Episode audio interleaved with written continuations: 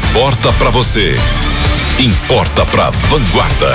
Em 2020 tem eleições municipais. Vamos escolher quem irá governar a cidade e também os integrantes da Câmara de Vereadores. Embora ainda estejamos há mais de um ano, as conversas de bastidores estão a todo vapor e as listas de possíveis candidatos não faltam.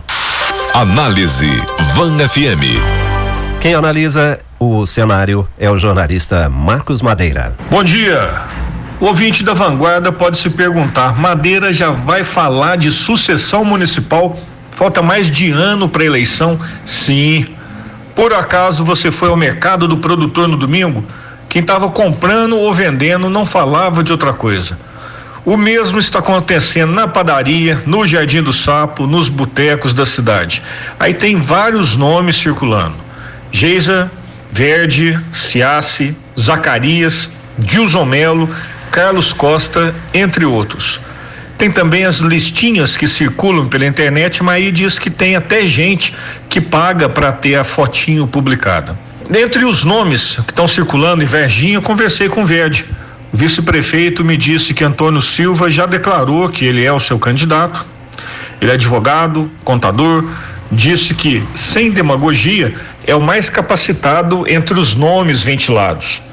Lembra que já foi secretário de Saúde, Planejamento, Governo, Fundação Cultural, presidente da Câmara, vice e agora é o prefeito em exercício.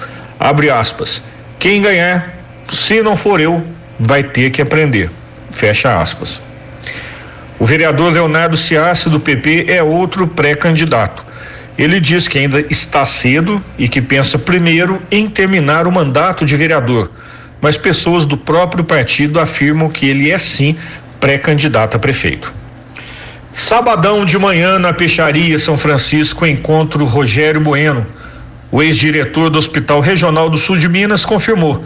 Saiu do PT, foi para o PSB para sair candidato a prefeito. Não sabe com quem, até porque ainda faltam as convenções quando os próprios nomes dos candidatos a prefeito vão ser confirmados mas basta lembrar que o PSB é o mesmo partido do ex-vereador Armando Fortunato, que é outro político que não esconde o sonho de ser prefeito de Varginha.